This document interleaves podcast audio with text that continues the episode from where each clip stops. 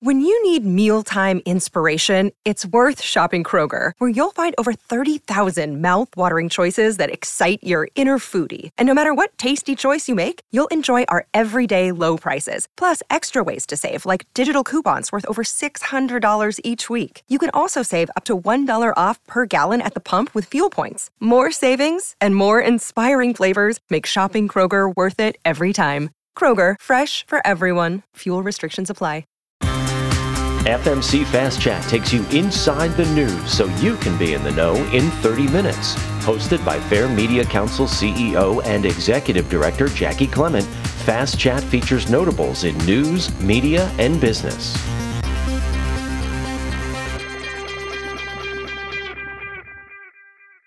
Hello, and thank you for joining us. I'm Jaci Clement, the host of FMC Fast Chat. And this is part of a special series that we're doing, one that looks at the state of local news across America. And we're doing this by going straight to the sources, the people who are actually covering the communities. And today, our search takes us to Santa Fe, New Mexico, where we have the privilege of talking with Inez Russell Gomez, who's the editorial page editor at the Santa Fe New Mexican. So, Inez, thank you so much for joining us. Thanks for having me. It's good to be here. Well, I understand that your history with the paper goes all the way back to when you were a little girl. Is that correct? Yes, it, is. Um, I grew up in a town called Las Vegas, New Mexico. And in those days, we, we were there before the other one, okay. the original Las Vegas. Uh, and when I was little, uh, we delivered the Optic, which is our daily newspaper. And there was a deal that if you could deliver the Optic and the Santa Fe New Mexican, which was an afternoon paper, you got a special price. So I delivered the newspaper. Oh, wow. How long did you do that? Just a, a little bit. My brother and I, it was our job. And, and he convinced me that it was a special uh, reward to take the paper to the last house on the block. I'm guessing he was an older brother. he was. He was very smart yeah, good for him. So now you've been at the paper for how long? Boy, it's hard to remember. I think I came back the sec the, the third time around in 2007. In the 80s, I was a reporter and I covered the schools and the region. And then in the 90s, early 90s, I was city editor Okay. And then I went away for different reasons, you know, every time. And then in 2007, I returned to edit the special sections. And then in 2011, I think it was, I became the editorial page editor. Okay. So you've seen a lot of changes happening there throughout yes. that course of time. Tell me a little bit about um, today's paper versus when you first started there originally. Okay. A little bit about the staffing as well as how the paper itself may have changed.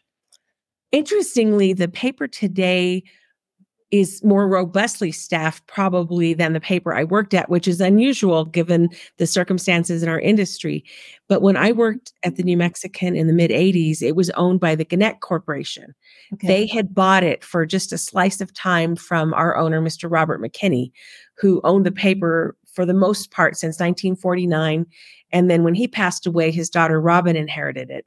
So Gannett was notorious, uh, rightly so, for keeping, let's shall we say, a lean staff. Mm. And we always would have an opening among one of the six reporters, and someone would be lent to USA Today. So there'd really be two or three openings. Okay. So we were very lean and we worked very, very hard. Um, and then when I came back in the 90s, uh, it was the good times. We were making a lot of money. We had a robust staff. The paper had started um, expanding coverage again. And then we actually had zoned editions for a time. This was after I wasn't here at the time, but let's say late 90s, early 2000, we had a Pecos edition, a Pojoaque edition, an El Dorado edition. And now, of course, uh, after the 2008 recession, you know, the loss mm-hmm. of classified to all the internet things that have happened, the real estate market, et cetera, we are back to having a fairly lean staff, but I would argue probably bigger than papers three times our size. Really? Because we have an independent owner who mm-hmm. doesn't use the paper as her piggy bank and who reinvests the profits and um, we keep going. We publish a weekly arts and entertainment magazine, which has a staff of about five people you know, we have, I always forget the count, seven or eight to 10 reporters, depending on the week or day. Mm-hmm. We have a copy desk still. We have designers and we have photographers. Okay. And then we also have a digital staff. Got it. Now you are a daily. Yes, we are seven days a week. We have not cut back publication days as many papers across the country have done. Yeah, true. And how, how do you handle the difference between your daily paper and the website? Um, how do we? That's a good question. We have a digital editor named Henry Lopez, and he has a staff of both marketing people who are selling advertising and also providing marketing um, abilities to people. Let's say I want to have a website, I can hire the paper to do that for me. I'm not necessarily advertising on the staff, I mean, on the website, but mm-hmm. we provide all the services of an in-house agency, basically. Um, and then we have uh, reporters that when the a story breaks, they know that it goes on the web as well, and an editor reads it. But we mm-hmm. also have a guy who updates the web, who does web stories and ph- photographs, kind of thing. So it's kind of a independent, but also melded together, and we all work together to make sure that anything breaking is happening. It's going to be on our website. Yeah. It's interesting that you're still printing every day when others have cut back on the print product. Is there a particular reason? I think there's a reason. Uh, yes, I mean, for one thing, we have a great printing uh, press, and one of the, the, ways the New Mexican has is stayed, uh, you know, healthy and robust is that we print almost every newspaper for miles around. We print the Albuquerque Journal, we print the New York Times, we print the weekly papers, we print the University of New Mexico's college paper. Oh, wow. um, so it's a it's a profit center for us, I, I would say. Mm-hmm. But I think the owners of the paper and our senior management, uh, up, you know, way above my level, understand that a daily newspaper is something that people invite into their home. And if you tell them we don't need you, we don't need to be there on Friday or Saturday. Yeah. I think they're going to start saying, well, why do we need you the other days? So okay. if we're if we're a necessity, we need to be a daily necessity. We also live in a town where a lot of people uh, like to they like print. Okay. You know, they're they're aging. Uh, they grew up with print newspapers. They used to read three or four back in the days when there were a million newspapers on every corner. And they like having a print product that they can hold and drink their coffee and not worry about spilling it on their on their screen. Fair yeah. enough. Yeah. Now, when you talk about your reader, okay, mm-hmm. so they're a little bit older, but give me an idea actually to the geographical area that you cover with the daily paper so I asked uh, our circulation area, uh, circulation guy that, and we cover uh, Santa Fe, obviously the city and the county. We go to Los Alamos, to Taos. We still uh, send, send papers to Las Vegas. Um, so it's a it's a decent, you know, it's an hour's drive, an hour and a half, depending on where we go. Mm-hmm. Um, and we have to look really hard to find people to deliver the paper now because gas has gone up and and not a lot of people want to do that job, but we still do it and we focus mostly on Santa Fe County and Santa Fe City. Mm-hmm. Um, that's part of you know having fewer people, but we still you know we'll do a story on on the little uh, town of that's not a town but a like a community of El Dorado or Pojoaque or any of the little towns around us. We do stories on them, okay. and it's different from the days when the paper had like bureaus, let's say in Espanola, which was is a big town in our region, or a bureau in Taos, or a, a, stringer in Las Vegas. You know, we used to have actual people in those places. So now it's more either picking it up from our sister paper in Taos, which is uh, owned by Robin also, as well as the New Mexican, or you know, sending somebody out to cover something. Okay, and tell me a little bit about your competition then. What other local news outlets do you have? We have um, the Albuquerque Journal, which still has some presence in Santa Fe, especially during the legislative session. They um, cover, you know, obviously they have two, they actually have two reporters at the State House, and we have two reporters at the State House, which I think is pretty unusual today.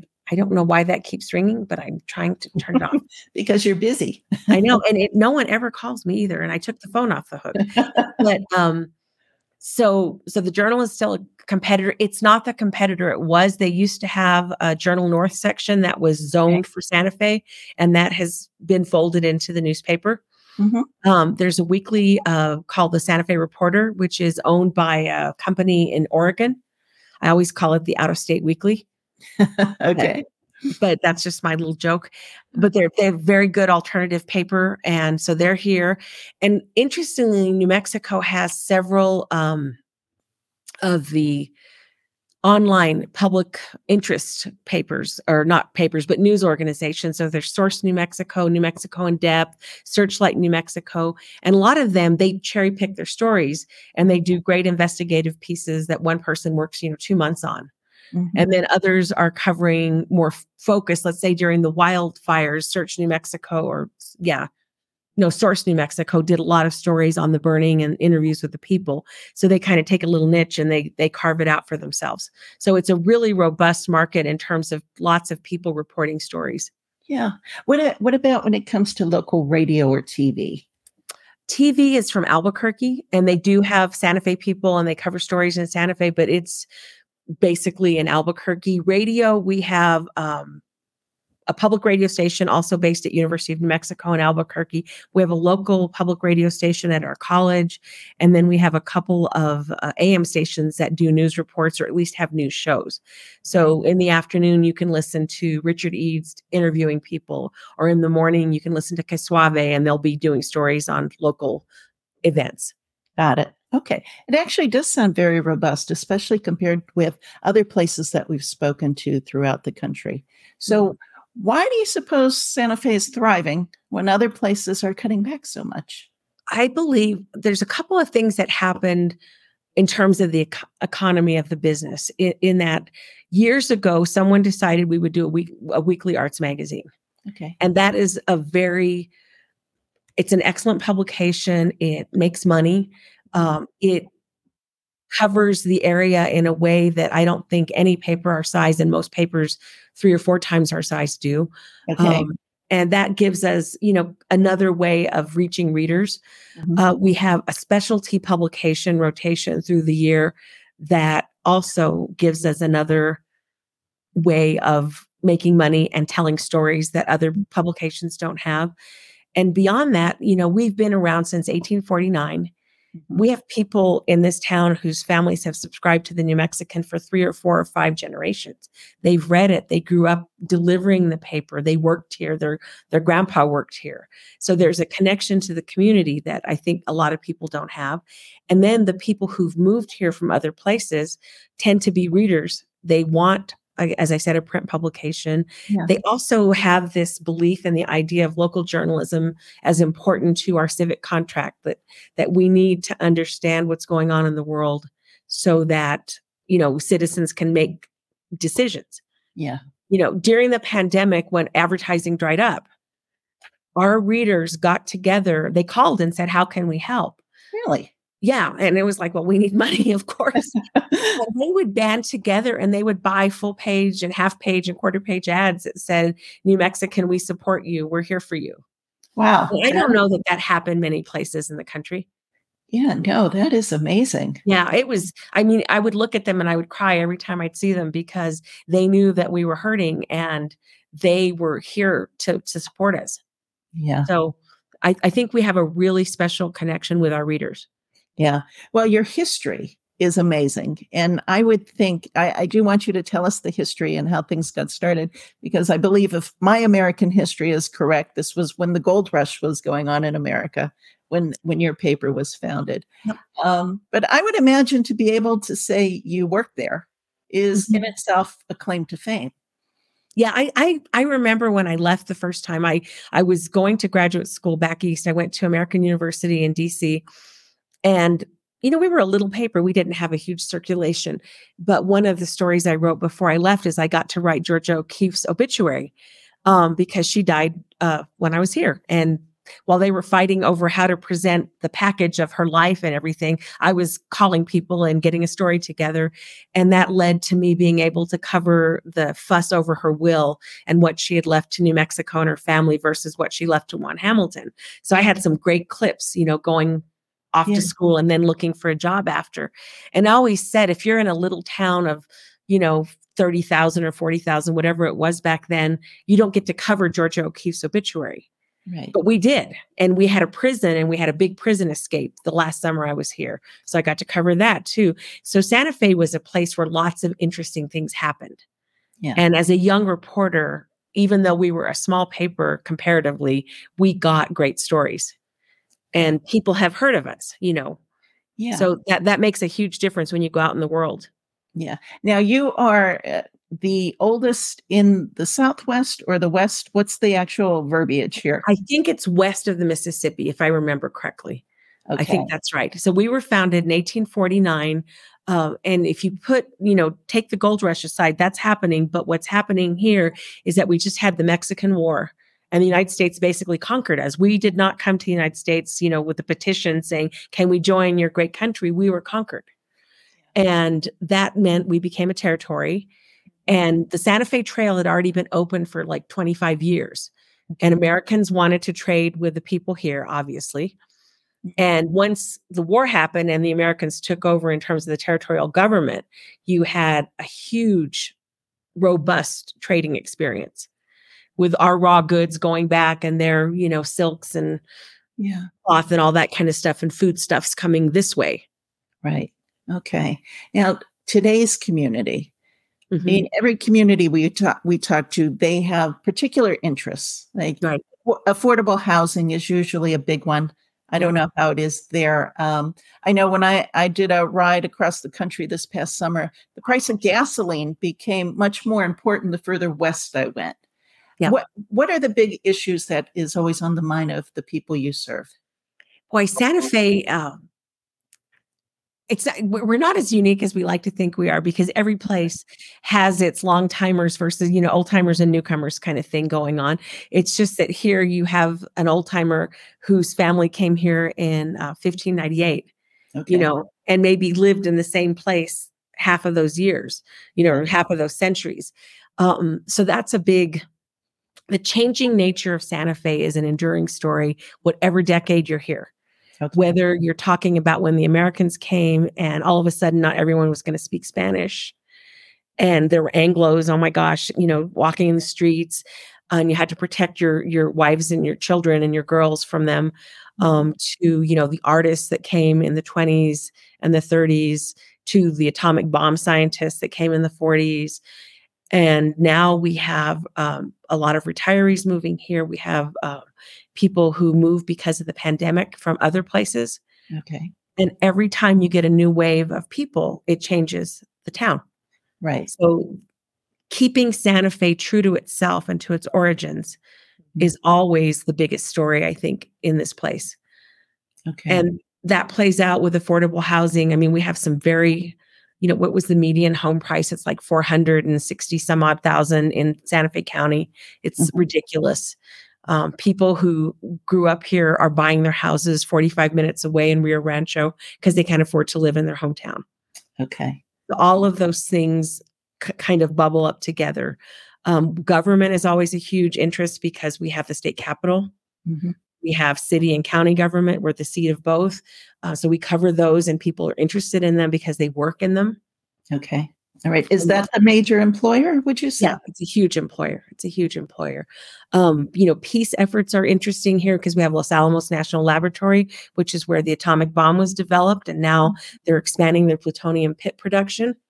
Uh, perhaps, and and that's that's just a big issue. Whether you work there and you want them to expand because you're going to keep having a job, or because you think uh, it's going to pollute or mm. because mm. you're against it because you think it's escalating the national you know the international arms race right okay so all of those things matter here um, education matters uh, people worry about their kids schools they worry about new mexico not doing as well as other states on national tests um, poverty we're a poor place we've always been a poor place we continue to be a poor place and how to change that is another one of those overriding stories that never goes away Okay. Now you mentioned that you have photographers, which in and of itself today is kind of a rarity. But I but I also kind of imagine you have them because you have such beautiful landscape there. We do. And I think for whatever reason, we've always recognized that photography is its own journalism. Mm-hmm. It's not just like, oh, let's have a picture to go with the story. They are just as empowered as a reporter to go out and find stories and to tell stories, you know, through pictures. And especially Robin owns the Taos News, which is probably one of the few weekly papers in the country that has a free standing photographer. And that goes back years and years and years. And it has made that paper, it's always one of the best weekly papers in the country. And it's because I think it has such a strong focus on local people and showing their faces and showing what they're doing is part of that emphasis but we do have beautiful landscape that is entirely true. New mexico is, is is just gorgeous and there's a real interest in new mexico in preserving our public lands and protecting our environment. That's another huge story we cover. Yeah and what about climate change? That's that's a big one because we're getting hotter we're getting drier we're in the middle of a drought which weirdly we've gotten more snow this year than we've had in decades even though we're in a drought. Um, and we're wondering what to do about water. Water is a huge story. Uh, the river's drying up, the Rio Grande. Mm-hmm. Um, we have, you know, ground wells that might go. We have water pollution from the lab and from, you know, past mines and different things. So you worry about all of those things. Yeah.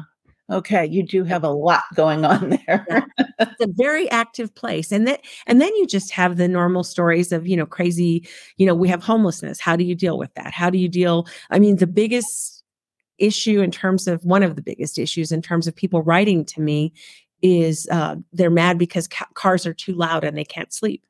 Okay. And there's racing up and down, and the police aren't doing anything about it. It's like I don't know what they're supposed to do, like stand out and catch racers, and you know. but but we have a a really wonderful businessman in town who every three months will write a column about how you could treat noise pollution. Okay. And All we'll right. see if that moves and and if we get some noise pollution treated. Um, there's a cultural component in Santa Fe too that makes it interesting and makes it hard to cover and and sometimes makes it hard to live here because you you you're dealing with, you know, basically the Anglos came and conquered but before that, the Spanish had conquered. And before that, of course, Native Americans had lived here since there was a history. Mm-hmm. And those groups have not always gotten along. We as a newspaper have not always covered it sensitively or mm-hmm. well. And probably the biggest story of the last few years outside of the pandemic was that in the middle of Santa Fe, there is something called the Soldiers Monument, which is a tribute to um, Civil War battles in New Mexico. What, what many people don't know is that there were a couple of really important battles fought in this state against the Confederacy up from Texas that allowed um, them not to go to California and get gold, which would have kept funding their war. I so see. they they call it the Gettysburg of the West because it was so important in cutting money off. So in 1868, they erected a monument saying, Isn't this a great thing? We did this. And many Hispanic uh, people of today had ancestors in those battles. I see. But at the same time, one of the panels was dedicated to the heroes who fought the savages in the Indian Wars. Uh-huh. And that has been controversial probably for 50 years yeah. because savages is such an unacceptable term. Right. And and it's it's even more complicated than that because local Pueblo people fought with Spanish and Anglos against like uh, more not transient but uh, oh the Indian the ones that moved around you know the Comanche the Apache they they didn't live in one place like the Pueblos did okay. so they fought against other Indians because they were getting raided all the time as well so the savage doesn't necessarily refer to them, even though I think today's Pueblo people would say we don't like it and get rid of it. So mm-hmm. anyway, in 2020, that was torn down uh, during an Indigenous Peoples Day. Okay. You know, we're in the middle of George Floyd and Black Lives Matter. Yes. Well, that reflected in New Mexico and discussing, you know, what kind of monument should we have and should we pay tribute to um, you know, Spanish conquistadores or Kit Carson, who was someone who took Indians on the long walk, the Navajo people. And they promised to get rid of it. The mayor of the t- at the time promised that he would get rid of it. He didn't really have that power, and the people who wanted it gone said, "Well, we're not waiting anymore," and they tore it down. Really? So, yep. And it's in, now we have a base covered by a plywood box in the middle of town, and everybody is furious about it and they can't get rid of it. They don't know what to do with it and they had a year long process to decide what should we do next and basically no one can agree. So okay. that's going to be our big story going forward is how do we honor these you know actual heroes of the civil war whose people still live here and are proud of them Yeah. without um, you know having a monument to basically what was attempted genocide at the same time. Hmm and you know make everyone feel welcome in their town Yeah. so Can, can you give me an idea of the, the racial makeup today? oh i should know this better it's it's a majority minority town still um, we've always had a majority of hispanic residents Okay. except for a brief time like in 1990 when there was like 51% anglos versus 48% hispanics and 3% indians so i would I don't know exactly what it is but it's it's mostly it's a majority hispanic not like 70 or 80% like it was once upon a time and then you have a good chunk of anglos and then you probably have about 10 or 12% native americans and those are people from nearby pueblos but also urban indians from all over the country who move here because we have a college, the Institute of American Indian Arts, that people go to school and a lot of them stay here after, or they Oh, move here to work at you know one of the museums, or just because Santa Fe is a center for um, you know just a lot of Indian arts and culture, and they like living here. yeah. Yeah. You mentioned the influx from the pandemic. Mhm. Those people that are moving in, is that mostly Caucasians or Mhm. how's that working? Yeah. It's mostly Caucasians. I'm sure there's some other groups. Um, there's you know we have more Black people probably than we've had in a long time, and more Asian people. So there's different groups of people, but they're they're basically affluent people who can afford to pay the prices that we charge because right. our housing is not cheap. Yeah. So in addition to, to real estate, are is the taxes also high? Is that an issue? Property taxes are not as high as interestingly as a place like Texas, Okay. um, which they get away with not having income tax because they have I, they have taxes that are higher in other places, you know, ways. But our gross receipts, uh, we fund everything by kind of it's like a sales tax, but they call it a gross receipts tax, and that is fairly high. It's like eight or nine percent, you know, on the dollar. I see. and then uh, income tax is is present i wouldn't say it's hugely high but it's it's a bite if you're from a state where you don't have it hmm Okay.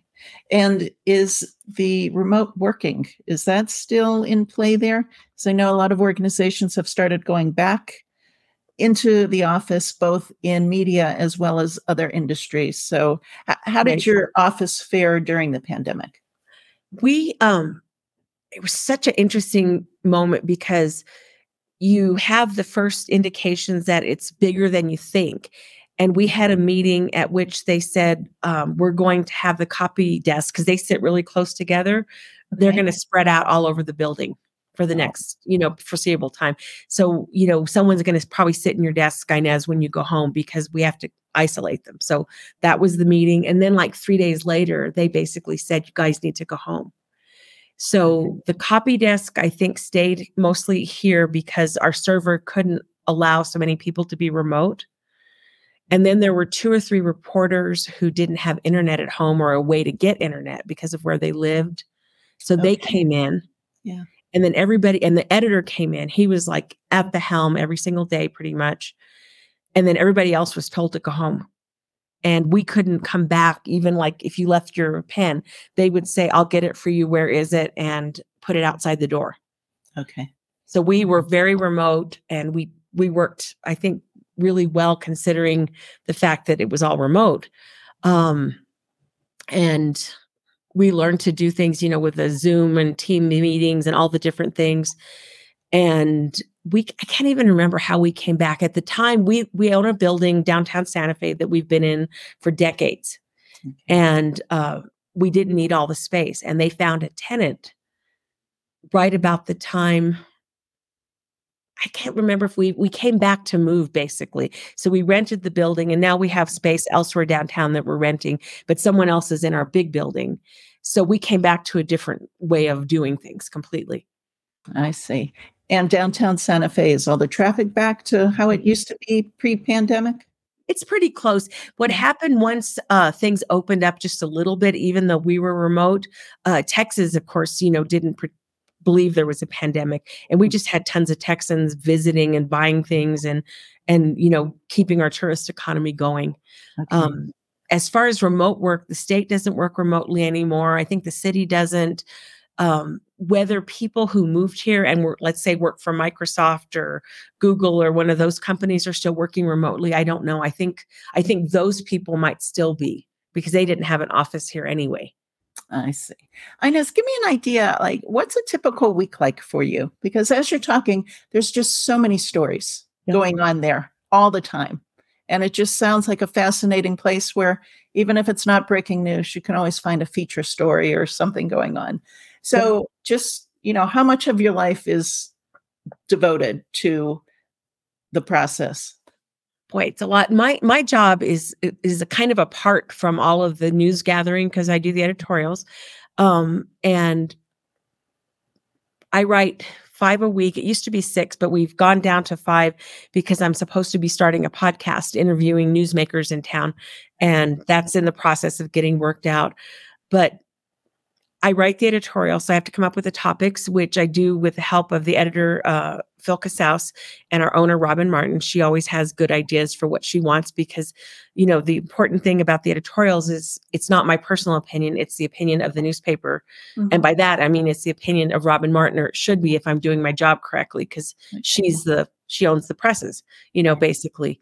So we do that. Um, so part of the job is gathering the topics part of it is interviewing part of it is writing mm-hmm. but i mm-hmm. also edit all the letters i edit the my views on sunday we have a section that is anywhere from four to six pages it used to be eight to ten pages but it's smaller now but we have you know eight to nine to ten pieces a week by local readers writing about what they think is important okay. so all of those have to be edited and you know fact checked to the best of our ability so my my life is basically doing seven days of opinion pages and making sure that we get the best letters in, we get good cartoons, you know, all of those kinds of things. Okay. All right. Can, do you have off the top of your head like one editorial that really resonated with people, either in a good way or a bad way? Boy, that's a good one. Probably the ones I don't know if it was the editorial or it was the topic, but the obelisk coming down, that's the other name for the soldiers monument, really has resonated throughout the time.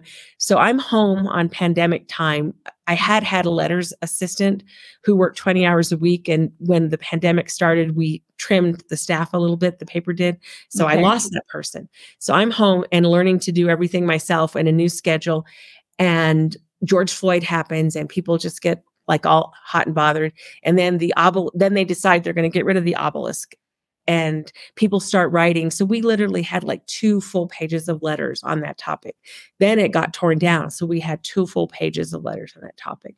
And anytime I write about it, um, people respond to those editorials. And, and it's it's a real complicated story because I myself, you know, I'm from a family that came here in 1598, my mother's family, not my dad. So I have roots here.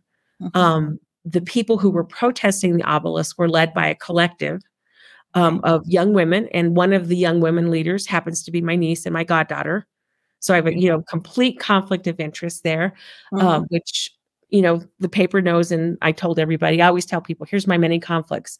You know, my husband is a Pueblo Indian, okay. so I am the mother of a Pueblo boy. Mm-hmm. So all of those things come together. And then my dad was an Anglo out of stater, not from here um, just pass through kind of thing. So it is a very complicated story and and you have to reflect all of those points of view while trying to lead the paper you know use the paper to lead people to not a resolution but to some ideas for solutions. Because because one of the important things about the editorial page from robin martin's perspective is that it's not a place for people to shout at each other. It's a place to seek solutions that's nice to hear today, especially yeah. in the media world that we live in. No, it's huge. And, you know, we write for years, we would write about ugly weeds, which people would say that's so small and petty. And it is small and petty, but it's like an indication if you can't cut your weeds, what other things can you not do in city or state government? Well, they hired more people to cut weeds and now the parks look nicer. Yep. So those things make a difference. And and I can I always know that people are reading letters because because it's not just you know my ideas or the paper's ideas it's the letter writer's ideas and then like a month later somebody in government will say we're going to do x well you can go back and find when it was in the new mexican as a letter to the editor six weeks before okay All right. We actually have to wrap because we're at Mm-hmm. time and you've All been right. great. Thank you for that. Um, but I do have one more question for you. Yes, ma'am. And- And it is just basically, you know, why do you do this? oh, why do I do this?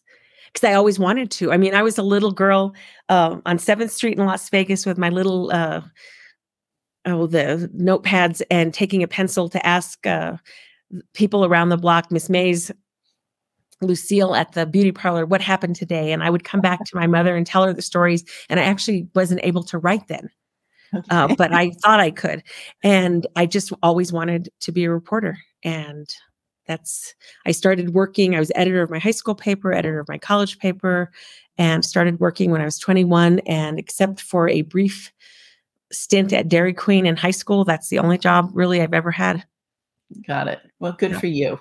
i'm lucky You know, the passion shows and the commitment shows. So I do appreciate you taking the time to be with us today. and thank you for shining a spotlight on local media because if we don't have it we'll get more george santoses elected all across the country The Fair Media Council is a 501c3 nonprofit organization advocating for quality news and working to create a media savvy society.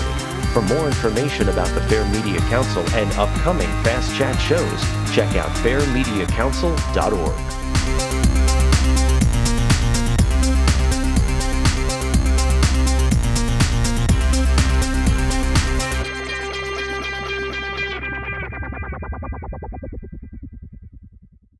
This podcast is a part of the C Suite Radio Network.